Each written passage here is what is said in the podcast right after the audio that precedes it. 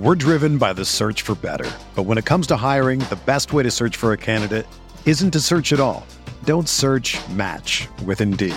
Indeed is your matching and hiring platform with over 350 million global monthly visitors, according to Indeed data, and a matching engine that helps you find quality candidates fast. Ditch the busy work. Use Indeed for scheduling, screening, and messaging so you can connect with candidates faster. Leveraging over 140 million qualifications and preferences every day, Indeed's matching engine is constantly learning from your preferences, so the more you use Indeed, the better it gets. Join more than 3.5 million businesses worldwide that use Indeed to hire great talent fast. And listeners of this show will get a $75 sponsored job credit to get your jobs more visibility at Indeed.com slash BlueWire. Just go to Indeed.com slash BlueWire right now and support our show by saying that you heard about Indeed on this podcast. That's Indeed.com slash BlueWire. Terms and conditions apply. Need to hire? You need Indeed. This is Tyrese Haliburton, and you're listening to Setting the Pace.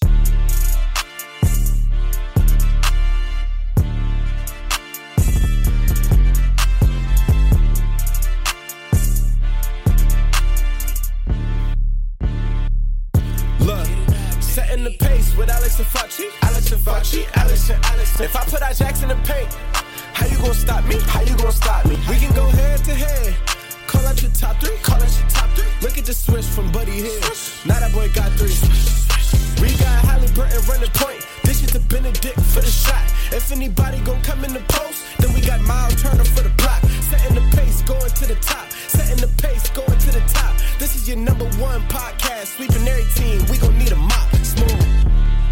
What's going on, everybody? Welcome back to another episode here of your go to Pacers podcast, Setting the Pace. I'm your host, Alex Golden. It is the last day of November. Can you believe it? We are almost to December. Where has the time gone this year? But thank you all so much for being a part of it. It has been absolutely overwhelming to, to see all the incredible responses from people with their Spotify rap saying Setting the Pace was my top listened to podcasts or one of my top three or top five. It's just really cool to, to have you guys joining us on a consistent basis and giving us that opportunity to talk to you about Pacers basketball through your podcast. So really appreciate all of that. But today's episode is going to be a little bit different because usually, you know, we'll have a guest on ourselves or or Mike Facci will be joining me right on, on setting the pace as we usually do. But on today's show, I was actually a guest on a podcast called Combo's Court. Make sure you guys check out Combo's Court wherever you get your podcast and on social media. Make sure you give my man Andrew Shalap a follow. It was really cool. He he had me on his show. I got to be the interviewee. He was the interviewer. We talked about the Indiana Pacers, and it was a lot of fun. Had a really good conversation. So we're gonna air that audio on here. And I will say that I looked at his recent podcast that he's done recently, and he has some conversations about Tyrese Haliburton on there with different guests. And I think that's always a, a good thing to see. It's just a different perspective, right? A different perspective than what you're normally used to hearing on a Pacers feed, right? Because we're covering Tyrese Haliburton five days a week, but not everybody is covering him up close like we are. So it's always kind of good to get a different perspective on how good Tyrese is. But before I jump into that, obviously the in season tournament has been blowing up this month, and it's been awesome for the Pacers. They're 4 0. They ended up clinching the two seed. Milwaukee, they win last night against Miami. They became the one seed in the Eastern Conference. So now the Pacers will host on Monday night at 7:30 the Boston Celtics, an Eastern Conference title favorite. And that's going to be a tough game. The Pacers got beat by 50 plus points against them earlier this season. No Tyrese Haliburton, no Jalen Smith, but still, the Celtics just handed it to the Pacers, and the Pacers had no answer. So this is going to be a tough game for Indiana. We'll see if they can pull one out. They've they've definitely rose to the challenge when it's come to the in-season tournament play. So maybe they will do the same here against a very talented Boston team. They're going to be home, but they need the fans to be there. So fans, make sure you get there and make sure you check it out. So how this works is if the Pacers win this game in Indianapolis, they will then go to Vegas for the next round. If they lose, they will play the loser of the Milwaukee Bucks and the New York Knicks.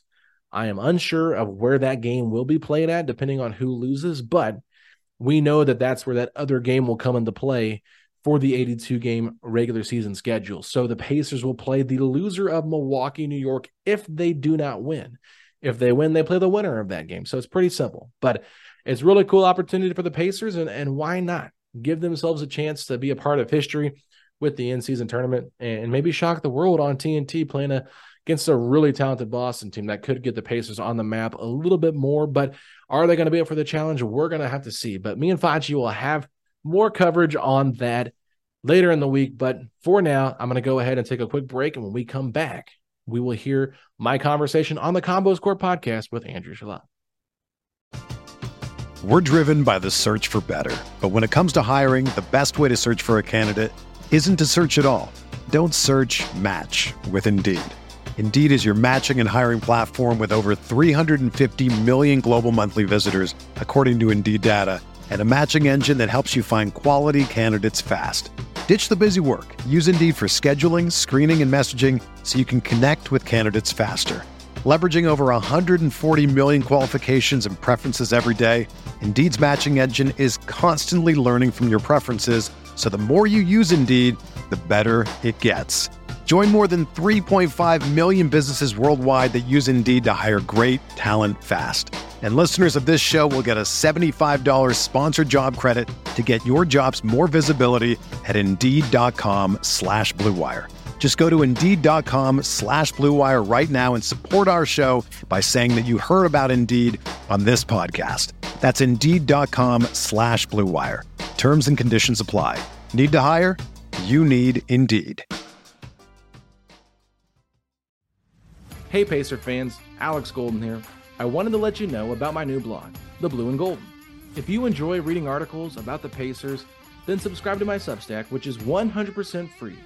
You can find the blog at theblueandgolden.substack.com, or you can follow the link in the description of this podcast. If you enjoy what you're reading on the Blue and Golden, please share the blog with your family and friends.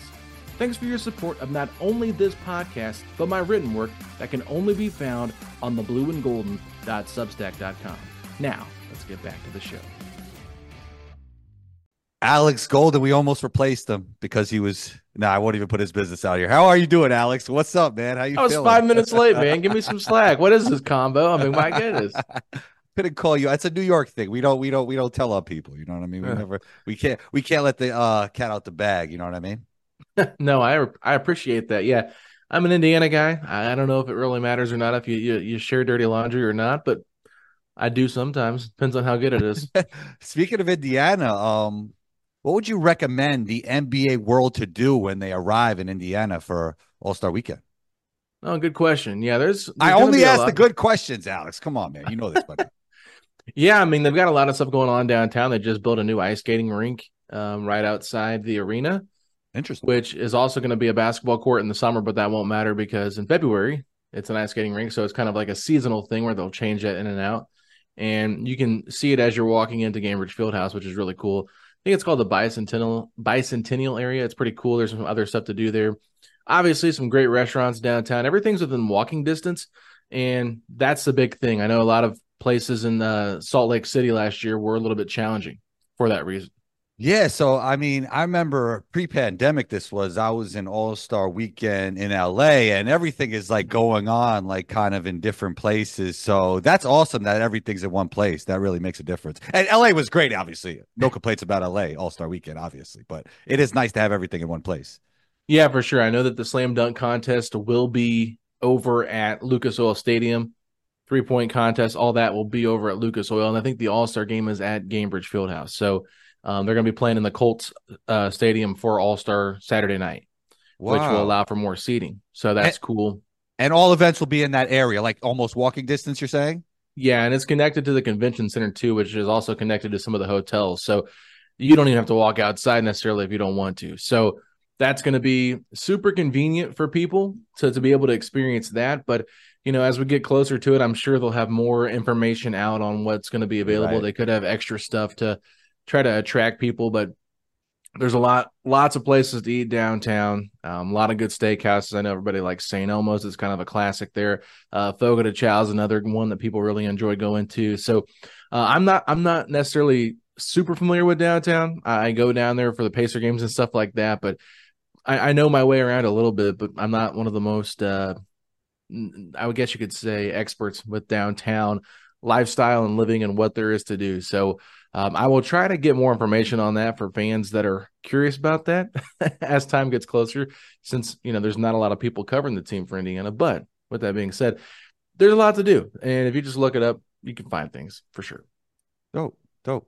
Okay, worst defense, best offense. How does this happen? Where do we start? Good question. Um, yeah, so I think part of the problem is the Pacers right now just lack a lot of two way players on their roster. Mm. And that kind of goes into what is causing the good offense, bad defense, because their best defensive lineup that they would want to throw out there, number one, it's not going to have much offense on it.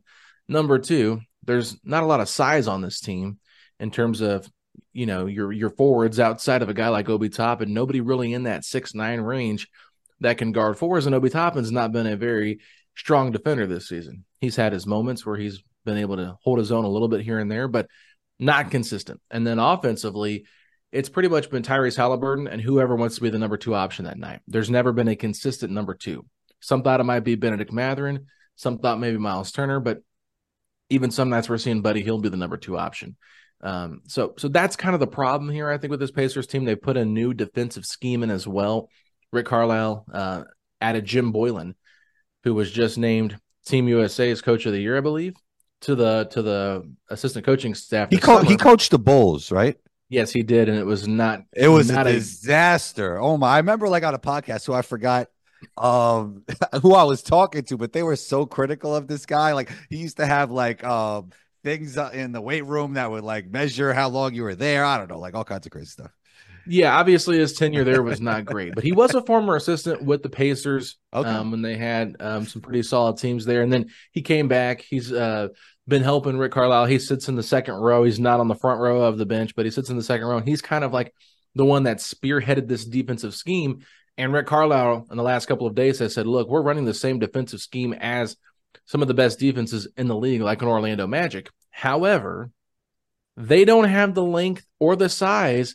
That player is on the Magic have. So when you're trying to run a defensive scheme and these guys can't really do it, you're going to have problems. So I understand they're trying to eliminate three point shots. They're trying to make teams go to the paint and kind of funnel things there, but they're giving up the most points in the paint. So it's just it's just problematic. I mean, obviously offensively it's been great, but defensively it has been horrific you know, I love, uh, you know, I'm all about the in depth analysis, the intelligent analysis. But Alex, what you're telling me is the guy who was a disaster for the Bulls is now spearheading, spearheading this Pacers defense that's worse in the league. Is does that just sound bad, or am I making some sense here? I mean, it probably sounds a little bad, but if you're just going off narrative stuff, yeah, like I mean? that's usually not my thing. But maybe we mix it up for this episode. I don't know. Well, I, I will say this: Jim Boylan's Bulls were good defensive teams. Okay, okay, so enough. it's it's not like it's that. I mean, there's a difference between you know, not every coach is great as a head coach, but they can be really good assistants, right? So that's we've true. seen that happen. You know what that's I mean? True. Yeah. Yeah. A little bit, little bit different assignment there, right? Yeah, a little bit different. Who I am very impressed with is Rick Carlisle because I love the way an older coach can embrace the modern style of basketball. How much of that has impressed you? Were you a little bit worried about that he'd be like stuck in the past since he is an older guy and we're seeing a lot of like younger coaches with so much success in the NBA? Yeah, when he first came to take over for Nate Bjorkgren after that whole debacle of of one year of Nate Bjorkgren from the Toronto Raptors, this Pacers team was pretty veteran heavy. They had TJ Warren still on the roster who couldn't get healthy, Malcolm Brogdon, Miles Turner, Domantas Sabonis, Caris LeVert.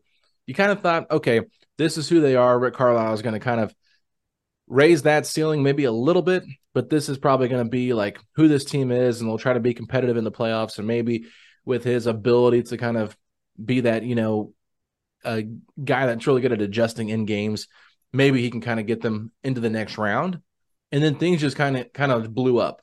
And rick's like we got to change this up. It's not working. So he was kind of the one back to spearheading. He kind of spearheaded the rebuild for the pacers here by telling the front office okay look i've been around this locker room enough to know that they're not going anywhere. And it's not that they're bad players. It's just like this group together is not going to make the strides they need to, to make to get there. They were really struggling that year.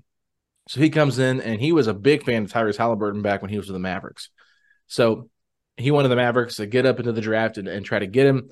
They weren't able to do that at that time. There's a lot of stuff that was going on with that Mavericks draft, if I'm not mistaken. Um, I think Haralabos ended up making the pick as mm-hmm. the as the GM walked out or whatever happened. There was some weird stuff that happened with Dallas that year.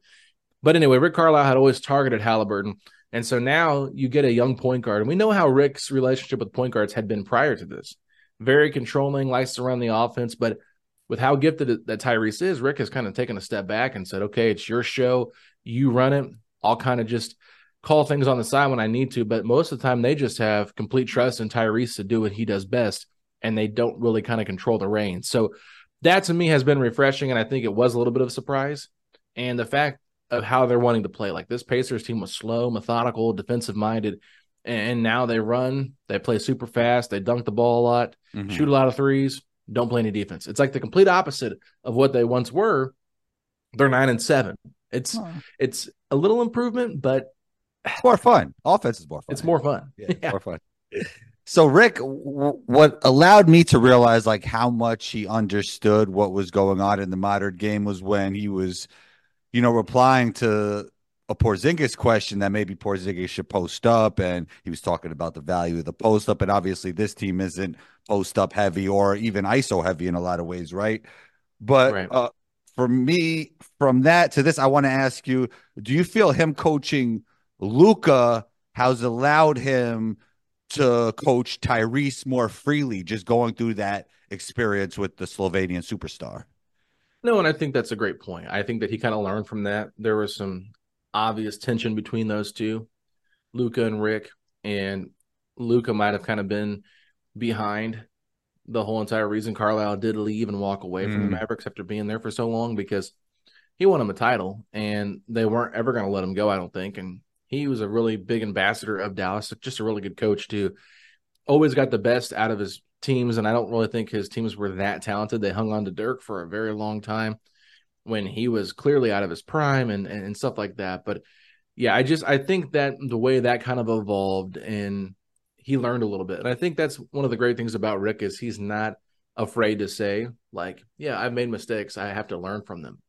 And some guys, they just won't admit it but I think Rick is open enough and smart enough to know, like, okay, maybe I need to look deeper into who I am, reflect on me a little bit more, and change how I'm coaching this game as I evolve with these younger players that are coming into the league.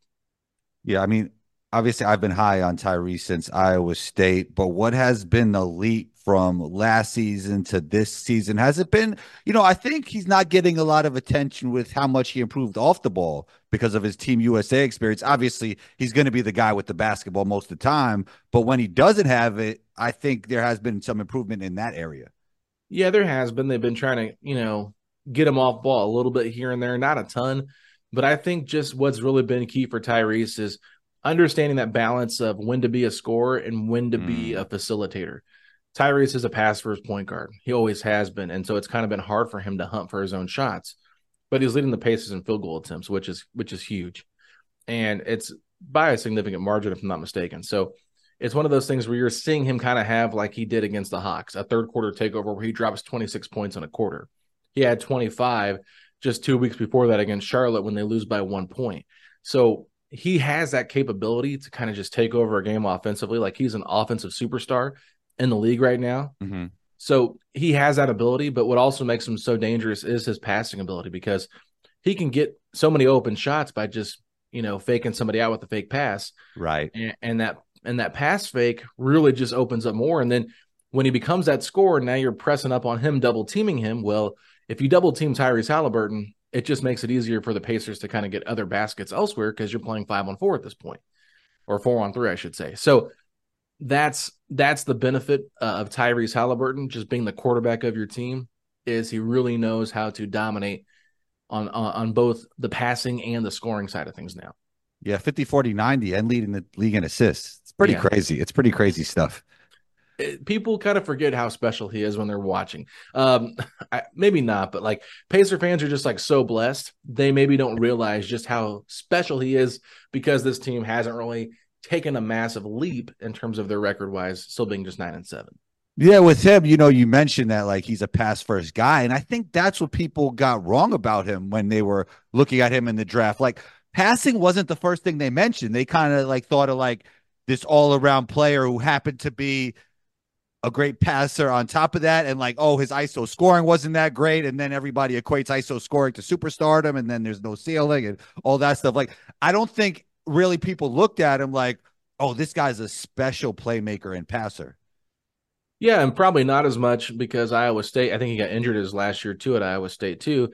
And then you put him on the Kings with De'Aaron Fox, and it kind of limits what he can do. Yeah, right. Yeah. De'Aaron Fox better with the ball in his hands, and when they try to like, you know, separate them a little bit and, and kind of share the share the ball a little bit more together, you kind of saw how they both evolved when they got the, the control Yes. of their own team. Right. So I think that's one of the things too you can look at there is just like, okay, these two guys need the ball in their hands, right? But you know, Tyrese, a big knock on him too is can he be a shooter? Can he score the basketball? Because he's got a funky looking shot. And it takes him a minute to get the ball up. And it's kind of like, how does how does he create enough separation to get this shot off? And he's got range too, which is just expanded this season. I mean, he's pulling up from the like Dame range sometimes, and it doesn't seem to bother him. He's smoother off the dribble than catch and shoot, I noticed. Yes. Yeah, it's it's a it's a it's almost he had like I don't know if it was two different fours, but I remember that in the draft it was like off the dribble you could get it off a little bit quicker. Yeah. I think it's just because he has more control and it's not like a set shot. Um, Yeah. Just maybe a mental thing with him. But the set shots, like, yeah, he doesn't really take a lot of those. I don't feel like that is the true. Pacers team. So that is true. Yeah, that's Yeah. probably the the wise thing to do just because when you take the ball out of his hands, like I do like it a little bit. Um, if you give it to like a Ben Mathurin or someone like that to let them kind of cook. you know the best teams are malleable. Even though you want him with the ball most of the time, you want to have options with him off the ball. Yeah. you know. You got to learn how to trust other people too. If he doesn't have it going or somebody else has it going, how can it be impactful? But like, you know, there's there's been this concern when it's him and McConnell out there together because TJ McConnell is not a good shooter, and so you put McConnell in the corner with Yeah. Haliburton with the ball in his hands, and it just kind of like crowds the floor a little bit on the offensive side of things. But then if you put the ball in McConnell's hands, then Tyrese is just sitting out there on the corner and not touching the basketball. It's like, and I really don't want the ball in McConnell's hands over Tyrese's um, especially with how McConnell doesn't have a shot outside of the little six foot fadeaway jumper that he shoots. So good good basketball player though. Good basketball Yeah. player. Yeah, yeah. he's, he's fine. I just don't like them together. I get it. I get it. Okay, Tyrese, legit MVP level at this point. I think it's tough to say that. Um, okay, I, I want to ride the hype train. I know a lot of people are excited about it, but I think that this Pacers team has not been consistent enough, in my opinion, okay. for him to be uh, considered a legit MVP. I think he's all NBA for sure. Mm, And we could we could even say he right now he could make the case for all NBA first team.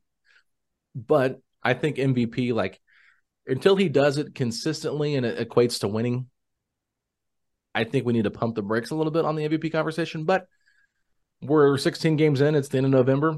I, I'm more than happy with people talking about it just to give him more recognition. But um, I'm not I'm not completely there yet. Are you there with him as an MVP candidate? Yeah. As a candidate, I think you know. Obviously, it's like Luka, SGA, Jokic is in the mix. I mean, Bucks have been up and down, so Giannis is always there. But I don't think he's that far off from those guys, right? Am, No. I, am I? Who am I missing? I'm probably missing somebody. Embiid, Maxey. Embiid, Embiid, yeah, he, Embiid had a great game yesterday against AD. So Yeah. yeah, um, I kind of like Tyrese over uh Maxey. I like Right Haliburton a little bit, yeah, over Maxey. I just, I mean, I happen to like the way Haliburton plays better than Maxey, even though Maxey is great because I just tend to favor those guys that make everybody around them better at a high Mhm. level, like that real LeBron, Jason Kidd, Magic Johnson effect. Not saying he's them, but that's the type of player I gravitate towards. Yeah, I mean, and, besides Jokic, I mean, a lot of these guys are are really good two way players that win MVP, and That's true. Tyrese is just not a good defender. Like, yeah, I mean, like Embiid's a better defender than Jokic, but Jokic is a better basketball player at the end of the day, right? right. I mean, Yeah. Jokic can impact. I think Jokic is a very smart defender He is. in terms of, And so is where to be Tyrese, though, right? He, he is, but there's times where Tyrese like he'll ball watch a lot. And Okay. I was just actually watching the Blazers game back before I got on here. I'm doing an article on it. And I was watching, and you know, they're hiding him as much as they can on defense. They're putting him on Toumani Camara, hiding him in the corner. And there's times where he's just kind of like looking back at Camara and then looking at the play. And then if he turns his head for a second, Camara will get in there and get an offensive rebound because Haliburton's not playing right there. But if they put him in any kind of like, if they're hunting him, like the Chicago Bulls did a great job of this, they constantly found ways to get him involved in the pick and roll. and DeMar and LaVine were just cooking him in the fourth quarter, and he couldn't hide. So when you have to basically figure out a way to like hide your best player on offense on the defensive side of things, it is a little bit problematic. But I, I think he can get better. He's he's shown improvement. Like he didn't play super bad defensively against the Blazers. I mean, when I was watching that stuff back, like what he was asked to do, he was doing for the most part. But it's just a little attention to detail things that I think he could get better at and, and make him uh, a smarter on ball defender. But off ball, he's done a pretty good job of knowing when to read the gaps. Pretty Yeah. good in stealing. So Yeah. you kind of like that about him. And he and he's got a smart mind, so he kind of knows what's going to happen for the mo- most part. He just doesn't put up much resistance when he's trying to be somewhat physical out there defending somebody on ball. Yeah, I remember the deflection rate was a real thing when they were like talking about his field coming out of Iowa State. Another guy who had a couple uh, key deflections recently, Ben Mathurin.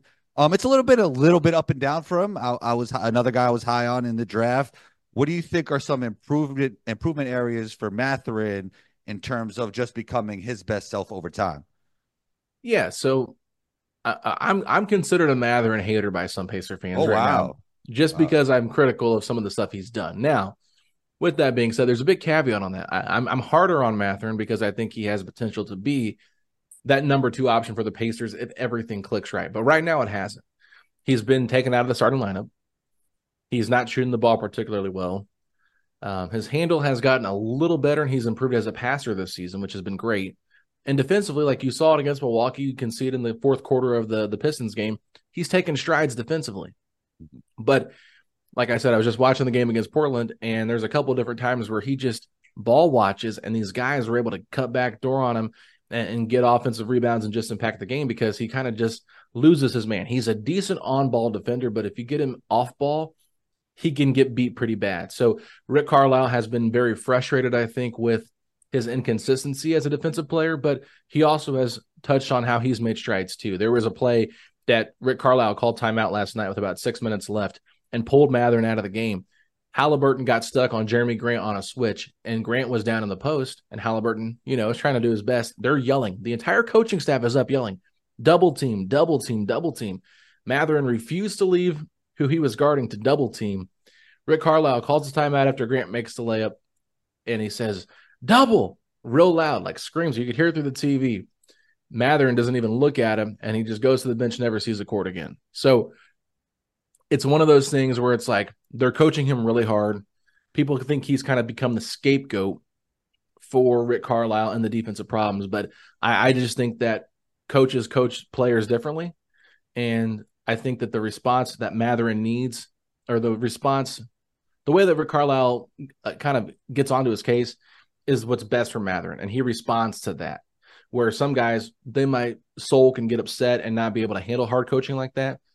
Mathurin kind of thrives off that, and it kind of motivates him. So I think that that's where people kind of get things twisted a little bit when you're just watching and it look looks bad like he's getting ripped. He's not been playing a lot; it's been inconsistent minutes. That's one of the things too that's been tough for him. But I think that when he's played well defensively, Rick has given him 30 plus minutes in those games. And I think if he can continue to do that, that's what's going to keep him on the floor longer and help him evolve into a two way player. had the opportunity to be in Vegas this past summer. Got to watch Jarace Walker play, and you were talking about how the team needs some two-way players. And from what I was watching, he projects to be one of those guys. Why do you feel like he hasn't got some more opportunity? Yeah, he's not in the rotation at all right now. And yeah, part of that is because his offense is uh, hit or miss. If you Hmm. Caitlin Cooper, which I'm sure you've heard of Caitlin Cooper, she does a great job. And She she she came on our podcast and she was talking about if you watch him shoot, he kind of fades to the right when he shoots. Um, which that's problematic. But he also breaks out of the scheme a lot and kind of gambles on things, which ends up hurting the scheme and gets him in bad spots. So in the minutes he's played this year, it's mostly been garbage time. I think he did get into the game against Orlando earlier than usual, but they were down by like 40 points at one point. So it kind of was garbage time. They were just throwing anything at the wall, hoping it would stick. But Right. I think that there is potential there with Jarace Walker. I think he's a really good player. And I think you're right. Out of Houston, like some of the stuff he did, like really Mhm. good feel for the game, good Yeah. rebounder, good, Yeah. great instincts, right? Good defensive Mhm. player, good wingspan. And they could use somebody like that. And fans have been asking, can we please get him some minutes? Like our biggest problem is defending these these bigger forwards, and we're not even giving him a chance. So I, I'm Yeah. kind of like I'm kind of in this. I'm in this boat where I kind of understand where fans are coming from, but I also understand why the coaching staff hasn't fully committed to it yet. But I do think at some point in the next couple of weeks, if if things continue to go down this path, they've got to knock on the door and just let Jarace Walker have that opportunity to fail. Give him a chance to fail with significant minutes, or at least like a three to four minute stretch. Say, hey, go out there and defend so and so. Let's see what you do. And if it's awful, hopefully he learns from it and he can kind of go back and watch some film and see what he did wrong. But right now, there's not a lot of tape on him to showcase, okay, we know what you are exactly. And so I think that there is an opportunity for him out there. It's just, it hasn't happened yet. Yeah, I mean, if you want to maximize this season, he's probably not the guy you're giving 30 minutes to, but for the long term benefit of the team, you probably want to throw him out there and see what he could do. Mm-hmm. Yeah, and that's the thing. I mean, that, that's where people get upset because I think the Pacers front office they didn't commit to anything this year.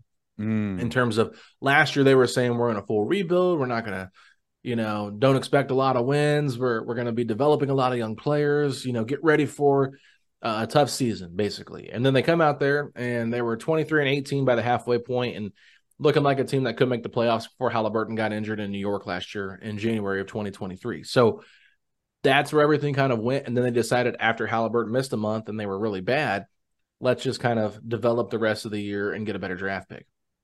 This year, they have said, we don't want to rush too quickly and kind of stunt our d- developmental part of sides, uh, part of the thing. But um, they also want to do a good job of trying to win and establish a winning culture here. So they're having a hard time, in my opinion. Not a hard time, but it's just it's a tough balance of trying to develop young players, but also trying to win at a high level. And that's kind of where they're at right now. And that's why you're seeing, you know, Jarace Walker not play much or Ben Mathurin getting benched here and there, or, you know, maybe even an Andrew Nembhard gets pulled a little bit because he has a couple bad turnovers in a row and McConnell sitting right there uh, as that third string point guard that can play for him. So it's it's tough, but I, I understand what you're saying though. You got to develop yeah. these guys. Yeah, I mean, it's almost that the Tyrese Haliburton effect is speeding up the process, right? Like, oh, sure. oh, oh, we got this guy. Maybe we should be in win now mode. yes, yeah. and that's kind of what I think it is. And it's like they know they have this small window of an opportunity too to maybe attract players and free agency to come here with their cap space before Tyrese's 206 to 260 million dollars kicks in you know, this is an opportunity where they can maybe make a trade or for somebody while they still have that flexibility cap wise before it gets crazy. But that's long term thinking too. I, I, don't I don't know how aggressive they'll be, but Kevin Pritchard was adamant about being aggressive last year at the deadline and kind of hinted that he wanted to be aggressive this year during the offseason.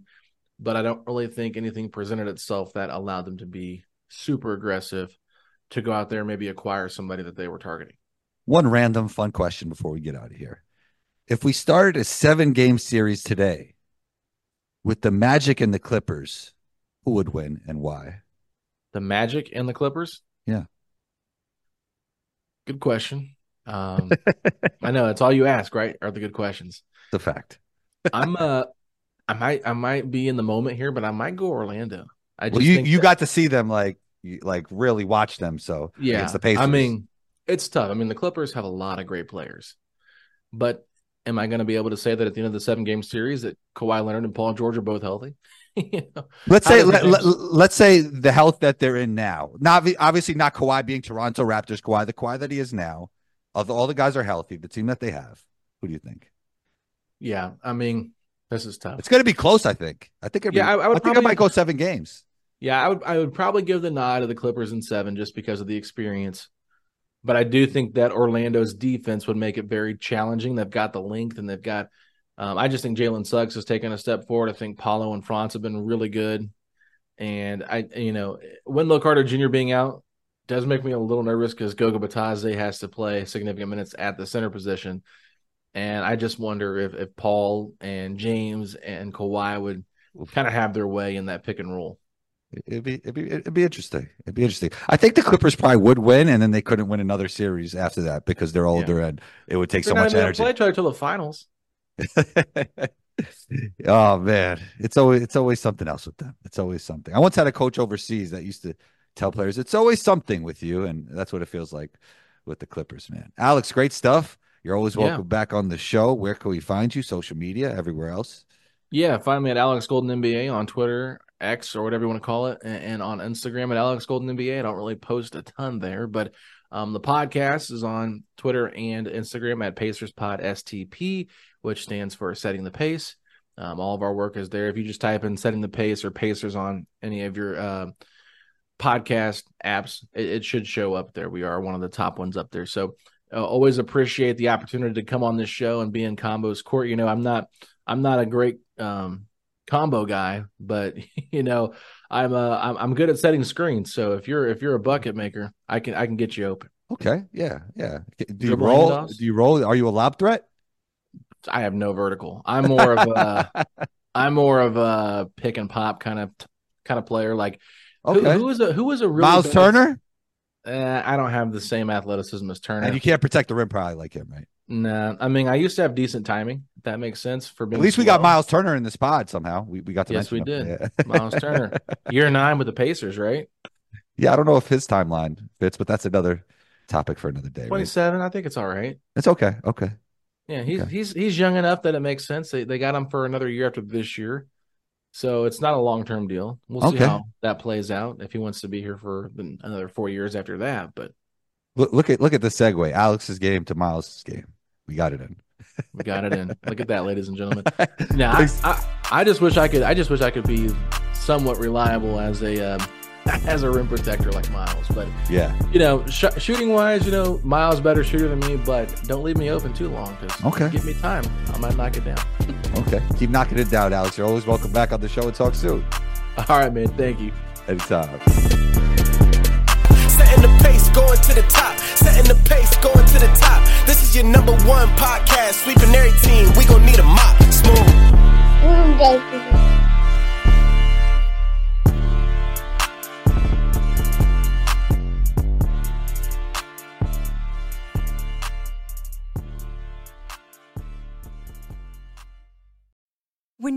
Mealtime inspiration, it's worth shopping Kroger, where you'll find over 30,000 mouthwatering choices that excite your inner foodie. And no matter what tasty choice you make, you'll enjoy our everyday low prices, plus extra ways to save, like digital coupons worth over $600 each week. You can also save up to $1 off per gallon at the pump with fuel points. More savings and more inspiring flavors make shopping Kroger worth it every time. Kroger, fresh for everyone. Fuel restrictions apply.